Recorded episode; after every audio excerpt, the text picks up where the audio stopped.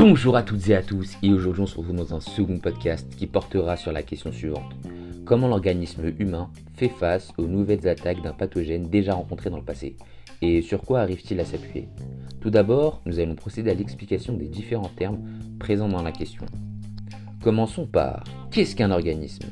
Un organisme vivant est en biologie et en écologie un système vivant complexe organisé et c'est le produit de variations successives au cours de l'évolution. Il est constitué d'une ou plusieurs cellules vivantes. Ensuite, nous continuons par la définition d'un agent pathogène. Un agent pathogène est un micro-organisme susceptible de causer une maladie, comme par exemple une bactérie, un virus, un parasite, etc. Le pathogène est aussi capable de causer des maladies chez les animaux ainsi que chez les plantes. De plus, nous pouvons ajouter qu'il existe des agents pathogènes exogènes et endogènes. Les agents pathogènes exogènes sont plutôt physiques, chimiques et biologiques, comme par exemple un virus ou une bactérie, alors que les agents pathogènes endogènes sont plutôt métaboliques et immunologiques. Donc, juste après l'infection, il va y avoir une réaction du système immunitaire qui va créer deux réponses, l'immunité innée et l'immunité adaptative.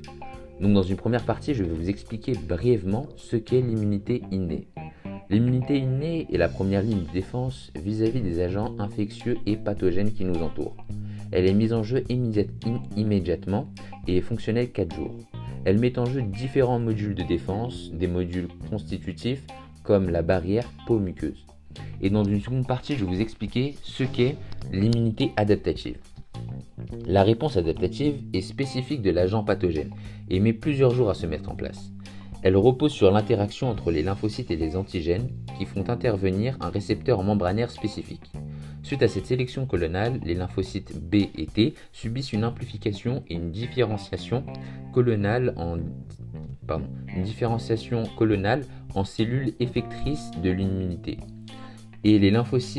TCD8 se différencient en lymphocytes T cytoxiques qui provoquent la destruction des cellules infectées. Les plasmocytes, issus de la différenciation des lymphocytes B, sécrètent des anticorps pour neutraliser les agents pathogènes extracellulaires. L'ensemble de ces phénomènes est coordonné par les lymphocytes T CD4, différenciés en lymphocytes T auxiliaires. Ils sécrètent des molécules indispensables. Certains lymphocytes sont mis en mémoire et assurent une meilleure efficacité de la réponse en cas de second contact avec l'antigène.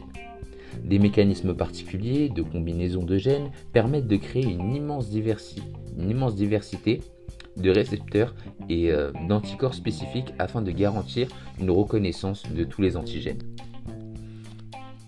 De plus, si l'antigène est reconnu, il va libérer une cytoxine qui vont délivrer la membrane de cette cellule pour enfin détruire, pour enfin la détruire avec cet agent pathogène. Donc nous touchons euh, enfin à la fin euh, de ce, podcast. J'espère qu'il vous aura plu